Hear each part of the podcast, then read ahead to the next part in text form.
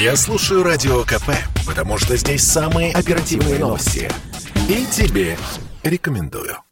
Цены на жилье в прошлом году били все рекорды. Стоимость квадратных метров взлетела примерно на 20-25%. Именно поэтому ситуация на рынке сейчас неопределенная. Эксперты высказывают разные точки зрения. Советы тем, кому надо купить квартиру, расходятся так же, как и прогнозы. Часть экспертов считает, что сейчас лучшее время для покупки. На рынке царит затишье. Но некоторые полагают, что во второй половине года экономическая ситуация в стране выправится, и цены вновь пойдут вверх. Дешеветь точно не будет, и цены на квартиры вырастут минимум на уровень инфляции, даже несмотря на повышение ипотечных ставок, говорит председатель Совета директоров компании «Бест Новострой» Ирина Доброхотова в уровне инфляции все равно будет рост. Вот все говорили, что сентябрь, октябрь, ноябрь все снизится. А если мы посмотрим по BNMAP, по аналитической платформе, да, в которой, как все в аптеке, 1-2% в месяц недвижимость росла. Год мы все равно увидим вот это, отыграем от 5 до 9%, все равно уровень инфляции будет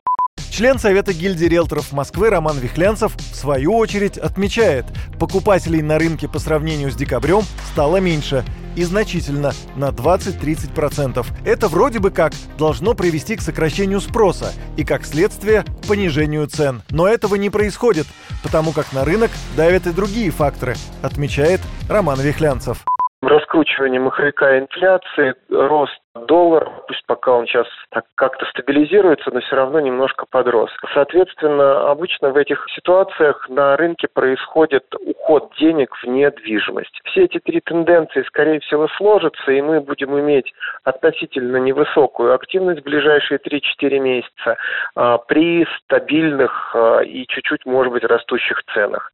В ситуации, когда на рынке царит неопределенность, тем, кому надо продать квартиру, специалисты советуют это делать прямо сейчас. Иначе, возможно, это мероприятие придется отложить на непонятный срок. Или потенциальному покупателю придется дать скидку. И еще момент, о котором нужно сказать. Многое будет зависеть от действий властей. Правительство может пойти на расширение программы льготной ипотеки. По крайней мере, многие застройщики считают именно так. Тогда рынку это придаст новый импульс. Сейчас правила льготной ипотеки такие. Ставка 7%, максимальная сумма кредита 3 миллиона рублей. Действует до 1 июля, только на покупку новостроек. Если потом ставку увеличат или программу отменят, это сыграет на понижение цены. А если программу продлят или ставку снизят, жилье может подорожать. Юрий Кораблев, Радио «Комсомольская правда».